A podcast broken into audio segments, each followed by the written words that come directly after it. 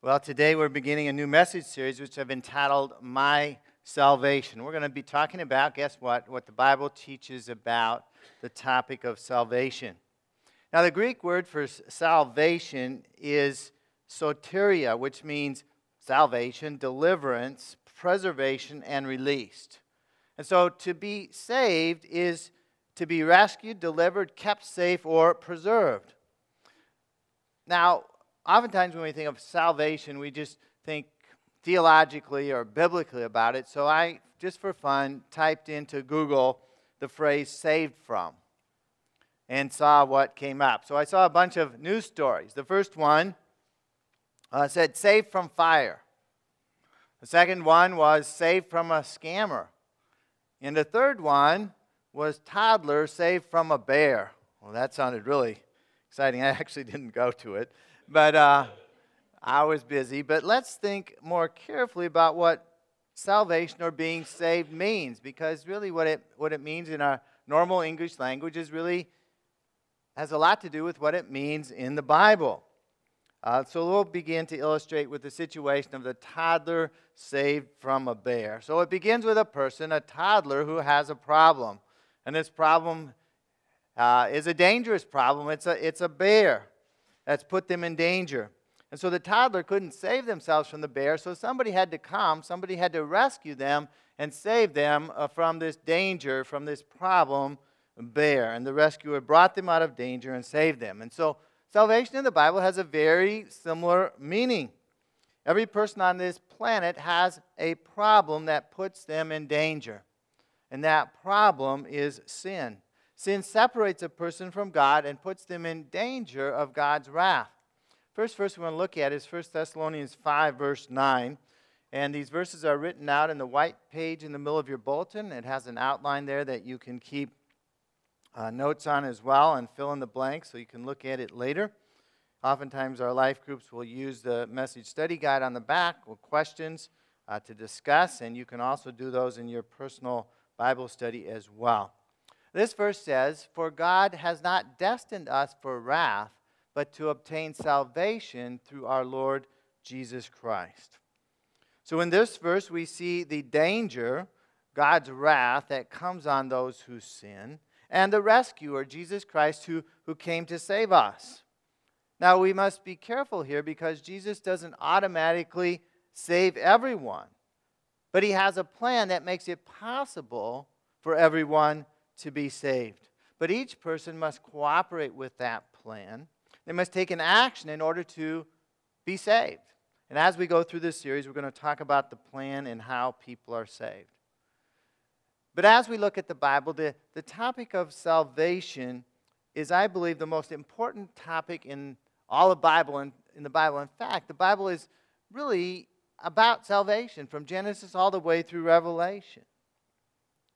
And the problem that we see today is that many people think there are a multitude of ways or plans that lead to salvation. Multitude of ways that lead to a relationship with God. There are many people who think they are saved, but, but they are not. And if you think you are saved, but you are not, you are still in grave danger. You still have this problem that puts you in danger. Proverbs 14, verse 12 says, There is a way that seems right to a man, but the end is the way to death. And so people have all kinds of ideas about God. They have all kinds of ideas about salvation that seem right to them, but they lead to death. Acts 4:12 says, "And there is salvation in no one else, for there is no other name under heaven given among men by which we must be saved." Speaking of Jesus, the name of Jesus Christ. There is only one escape from the sin problem, and there is only one Savior. And so, in this series, we're going to get a better understanding of salvation, both for ourselves and so that we can explain it to other people in a way that they can understand, in a way that they can comprehend. And today we're going to talk about why salvation. Now, if someone doesn't realize they have a problem, if they don't realize they are in danger, they're not going to seek to be saved. And so today we're going to talk about the need for salvation that everyone has. Since everyone has sinned, we all need salvation through Jesus Christ. And so let's begin with the problem that puts each and every person on the face of this planet in danger. And sin is our problem. Sin is the problem of mankind. Now, what is sin? The Greek word for sin literally means missing the mark. It's as if you're an archer and you're shooting for a target and your arrow misses the target, missing the mark, missing where it's supposed to go. And the mark for us is how God created and instructed us to live. He created us with a plan in mind, and we are to live that plan. And sin is when we deviate from God's plan for our lives. And so the basic problem of sin is revealed in the very first pages of the Bible. Adam and Eve were created by God. They lived in the Garden of Eden, a perfect place. They lived in a relationship with God. They walked with God. They talked with God. Uh, it was a paradise on earth. And they soon learned that giving in to temptation is sin. Genesis 3, verse 4 says, But the serpent said to the woman, You will not surely die, for God knows that when you eat of it, your eyes will be opened, and you will be like God, knowing good and evil. Now, the background to this verse is that God had given Adam and Eve instructions when they were in the garden. And there was one thing they weren't supposed to do. They were commanded not to eat from the tree of the knowledge of good and evil. You can eat from every other tree in the garden, but that's one tree you should not eat from.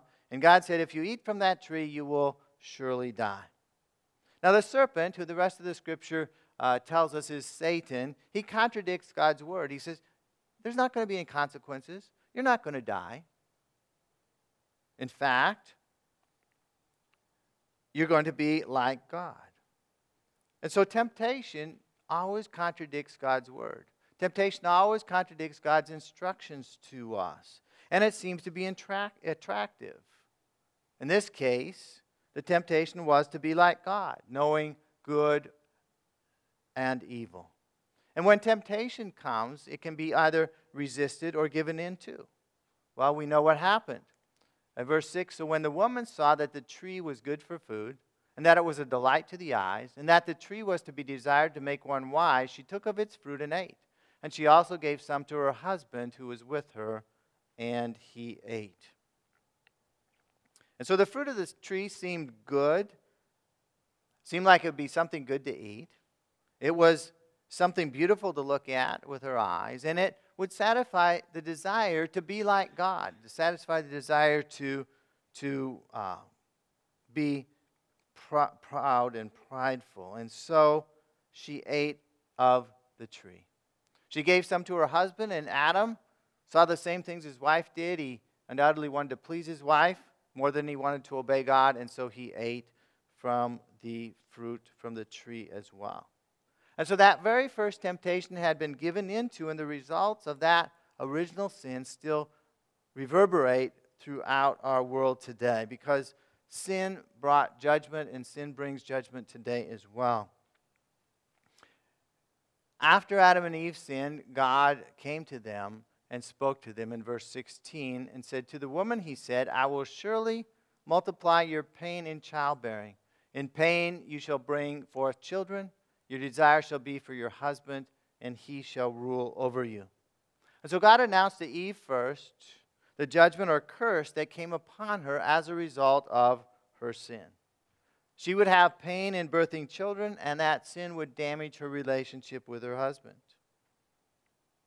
God also spoke to Adam, and he said, Because you have listened to the voice of your wife and have eaten of the tree of which I commanded you, you shall not eat of it. Cursed is the ground because of you. In pain you shall eat of it all the days of your life. By the sweat of your face you shall eat bread till you return to the ground, for out of it you were taken, for you are dust, and to dust you shall return. And so, as Adam had listened to Eve rather than God, he, and sinned as well, God announces the judgment on him. As pain came to Eve in the her childbearing, so pain came to Adam in his work in the ground. And not only was Adam and his work cursed, but the ground itself was cursed because of Adam's sin. Ultimately, Adam would die and return to the dust, as that curse obviously also applied to Eve as well. As the story continues in Genesis chapter 3, Adam and Eve were then banished from the garden. They were banished from the presence of God. They no longer enjoyed that close relationship with God. Sin brought judgment, sin had brought uh, and broken the relationship of Adam and Eve with God. That first sin is often called the fall. It impacts every person who's ever lived on this planet. In fact, it impacts our entire universe. Sin is our problem that we need saving from. Now, although Adam and Eve were the very first sinners, each one of us has followed in their footsteps. We've all yielded to sin in one way or another. Uh, sin brought God's judgment into our world, and the consequences still exist today.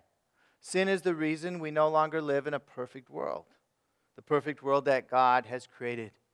Everything in the world that is negative, the violence, the, the distress, the damage, and so on, is a result of sin. It didn't exist in the Garden of Eden before sin came in. Even the things we see in the natural sphere, such as natural catastrophes, uh, devastating weather, is a result of sin impacting the very physical aspects of the world that we live in. And of course, sin impacts people. Sin separates people from a relationship with God. It causes people to live not under God's blessing, but uh, under God's judgment, under God's wrath. It causes people to do bad things to one another. It's all a result of sin. And so the problem of sin is not just an issue about where people spend eternity. It does directly impact that as well. But it impacts our lives each and every day as we live. It impacts every aspect of the world. And so we need to be saved from the problem of sin both for this life and for eternity. Now everyone is guilty of sin.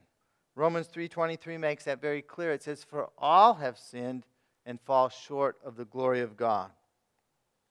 There's not one person who has not sinned. Each one of us has given into temptation. And in this verse, God gives us another definition of sin. We said sin is missing the mark here. It says it's falling short of the glory of God. In fact, the glory of God is the mark. That's the target that we're supposed to hit. And we fall short of that target.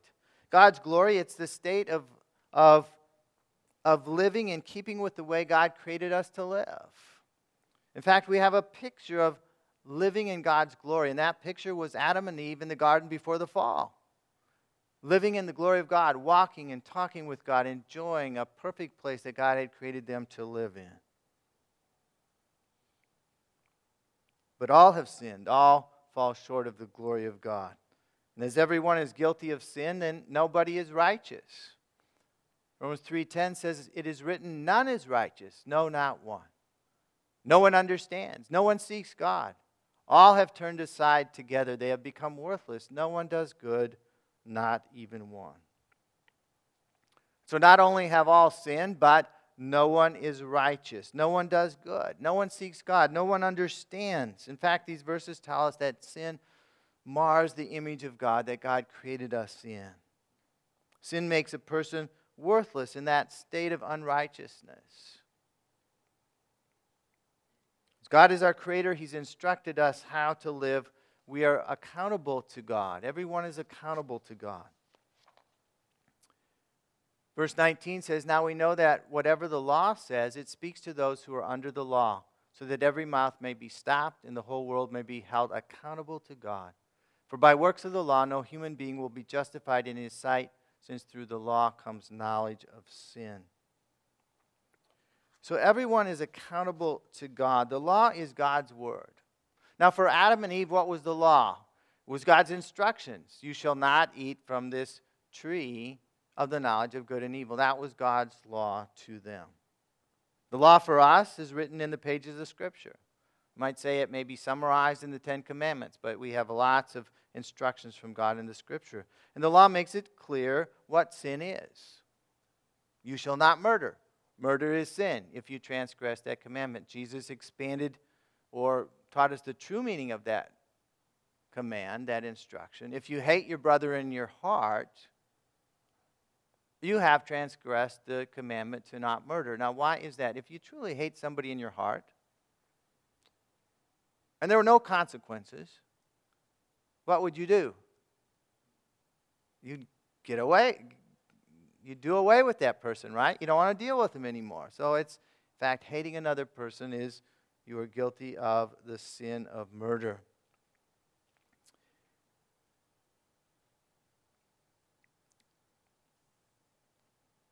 And so when we carefully look at God's word and God's instructions to us, when we examine then our own lives, we see that we all break God's law in many ways. In the Garden of Eden, how many sins did it take to break their relationship with God? Just one sin. Just eating one little fruit. That's all it took. Just one transgression of the law, that is sin. And that one sin separates a person from the presence of God both in this life and for eternity. And so we're all accountable to God, and He, as a judge, declares each one of us guilty of sin. And so, the first thing that a person has to understand to move towards salvation is their own sin. If a, if a person doesn't see their sin as a problem, as a problem that puts them in danger, then they're not going to seek to be saved from it. And people resist acknowledging they're guilty of sin and need to be saved, oftentimes. The natural human inclination is to compare. We tend to compare ourselves to somebody else, and the person we compare ourselves to is, is normally a much worse sinner than we think we are. So, well, I'm not nearly as bad as person X, and so I must be okay. I'm a much better person than them, and then surely God's going to accept me the way I am because hey, I'm, I'm better than a lot of people. I'm just, I'm just truly a nice person. I'm truly a good person. And yet, that manner of thinking isn't really helpful. The, the issue is not whether a person has sinned more or less than somebody else. The issue is whether you have sinned. And the answer to that question is yes or no, and the Bible says the answer is always yes. that all have sinned, so everybody has to answer that question Have you sinned? with the answer yes, if they're being truthful. And so, even the smallest of sins separates a person from God and heads somebody to an eternal destiny without Him in a place called hell. And that is the, the danger, the mortal danger that each and every person on this planet faces. Now, how many people believe they are going to hell? People ask the question in polls, you know. How many people in America believe they are going to hell? And it's almost immeasurable. Uh, it's like less than 1%, a half of a percent think that, yeah, I'm probably going to go to hell. Nobody thinks, everybody thinks they're going to heaven. But Jesus tells us the majority of people are not headed to heaven, they're headed towards the other place. The solution to the problem of sin is not trying to be good enough for God. Because we can't be good enough for God. Why? Because we've all sinned.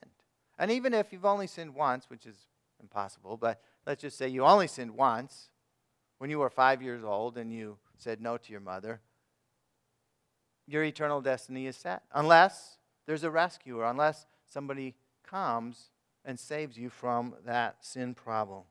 We've already been found guilty of sin. It's too late to try to be good enough to earn our way to heaven. Sin traps people. Uh, sin is, is insidious. It's, it's not simply something you randomly decide to do. Sin entraps people. Each person becomes addicted to sin. You become trapped in a cage of sin. People become controlled by sin.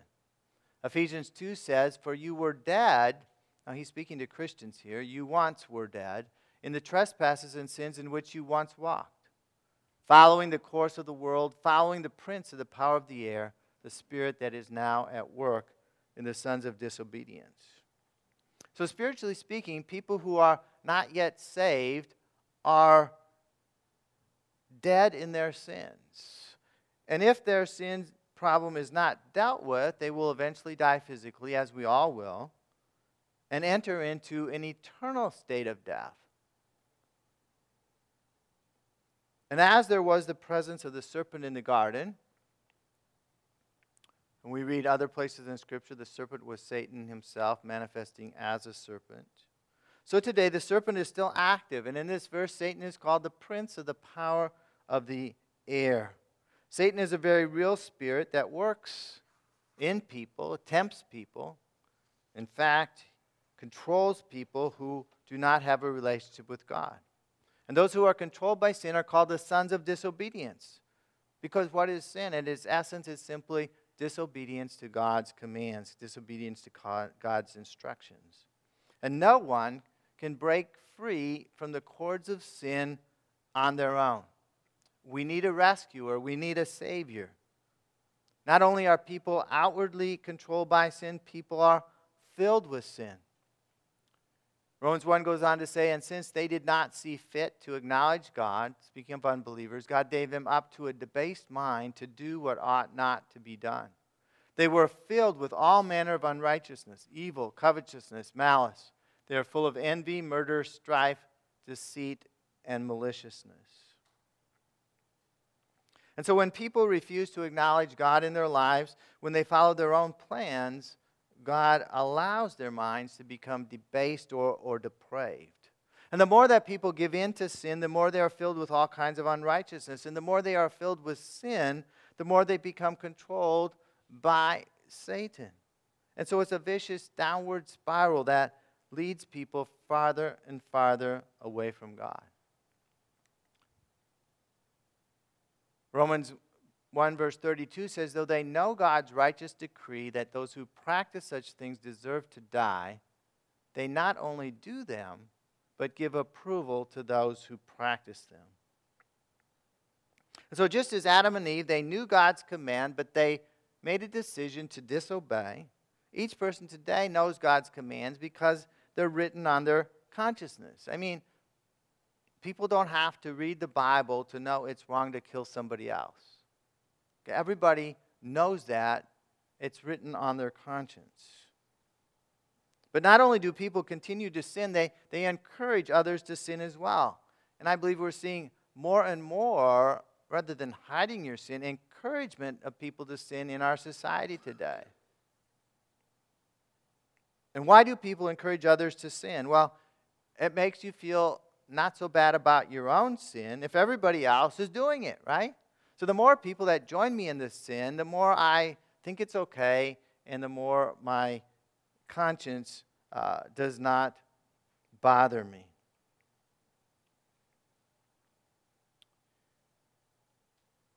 Sin traps people with ever strengthening cords of bondage.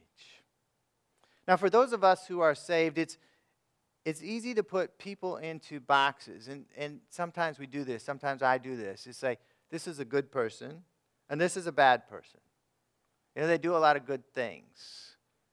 And we don't use the biblical categories of saved or unsaved. We use the categories of good or bad. The person that you know that seems so nice and so good, but they want nothing to do with Jesus, nothing to do with his church, is just as much unsaved as the unrepentant murderer on death row.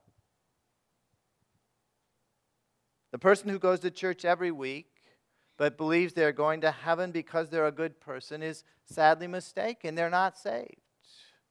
Because they're putting their faith, they're putting their hope in themselves that I'm good enough that God's going to accept me into heaven. The sin of pride is just as much a problem as any other kind of sin. I'm better than most people, so I must be okay. The Bible teaches there are indeed degrees of sin and there are degrees of punishment in hell, but the degree of sin makes no difference whether you have a relationship with God or where you spend eternity. Sin traps people, and everybody needs to be rescued. And so each person on this planet has a problem. It's a serious problem, it's a fatal problem, and that problem is sin. The problem of sin impacts every aspect of our lives here and now. It dictates our eternal destiny apart from God. Everyone is guilty of sin. Everybody is accountable to our Creator, to our Creator God. And sin traps people with chains they cannot break by themselves. And so nobody can deal with their sin problem on their own. That's why we need a Savior. We need a Savior who has a plan to rescue us. And next Sunday, we're going to talk about God's plan of salvation. But I don't want you to wait for next Sunday, so we're going to give you a quick view, as we do every Sunday, a synopsis of what salvation is. I want to give you an opportunity to take the action you need to do to, to be saved, to be rescued. And it's not hard to do, but it's, it's a very important, fundamental plan that you need to follow. None of us can be good enough to be saved. We all need God's forgiveness. And that's how God deals with the sin problem. That's how Jesus dealt with the sin problem. And so we need to, first of all, admit that we've sinned. We've already talked about it. Romans 3:23, everybody has sinned. We need to admit that we've sinned. We don't have to admit that we're the worst sinner on the face of the planet. We just have to admit we've, we've sinned. We haven't followed God's plan for our lives. Secondly, we need to believe that Jesus lived a perfect life. He never sinned. As the Son of God, He died on the cross, took the guilt of our sins upon Himself, and paid the price that we don't have to die, that our sins can be forgiven. He rose from the dead three days later, and we commit our lives to following Him as our Lord and Savior. And we put our faith in Jesus as the one who rescues us. We put our faith in Jesus as the one who forgives our sins. And that's how God dealt with the sin problem. That's how we can take advantage of what Jesus did for us. But it doesn't happen automatically. It's a decision we have to make. We have to choose to believe, to put our faith in Jesus Christ. So I'd like to ask everyone right now to bow your heads. We're going to pray, and if you've never committed your life to Jesus Christ in this way, and this is a, a short synopsis of what the Bible teaches. If you've never done it before, perhaps you've done it in the past, but you want to recommit your life to Him this morning, I'd encourage you to pray along with me as well. Pray something like this in your own mind. God knows what your thoughts are and what the intent of your heart is. Pray something like this Father, today I admit that I've sinned. I've broken your eh, commands, I've broken your instructions. I haven't followed your plan for my life. I believe that Jesus died on the cross that my sins might be forgiven. I ask for your forgiveness. Forgive me. I turn away from my sin. I put my faith in Jesus. I believe he rose from the dead and is alive today, and I commit my life to following him as my Lord and Savior. Come into my life. I want to follow your plan from this day forward. And for those of us who are believers, let's pray this morning as well. Father, we thank you for how clear your word is about the problem of sin. Forgive us for minimizing sin in our own lives and in the lives of those around us. Help us to understand that and help others to understand that you don't grade on a curve. It's pass fail. And we've all failed. We need you to rescue us from our failure, from our sin. May each of us be sure that our faith is resting not on our own goodness, but in our Savior, Jesus Christ. Forgive us, God, for the times that we don't want to talk frankly with those we know about their problem of sin. Give us words to say. We pray that the Holy Spirit would convict those who don't know you yet of their sin so they realize the danger they're in and that they're going to seek you that they're going to seek Jesus to be their rescuer, to be their Savior. We pray that they would turn to you and put their faith in Jesus. Help us to have a compassion for those who do not yet know you, those who are trapped in sin. Help us to pray for those who are lost, who are not saved, who are in grave danger. Give us the words to say that would not condemn people, but to lead them to the truth, lead them to salvation in Jesus Christ. In his name we pray.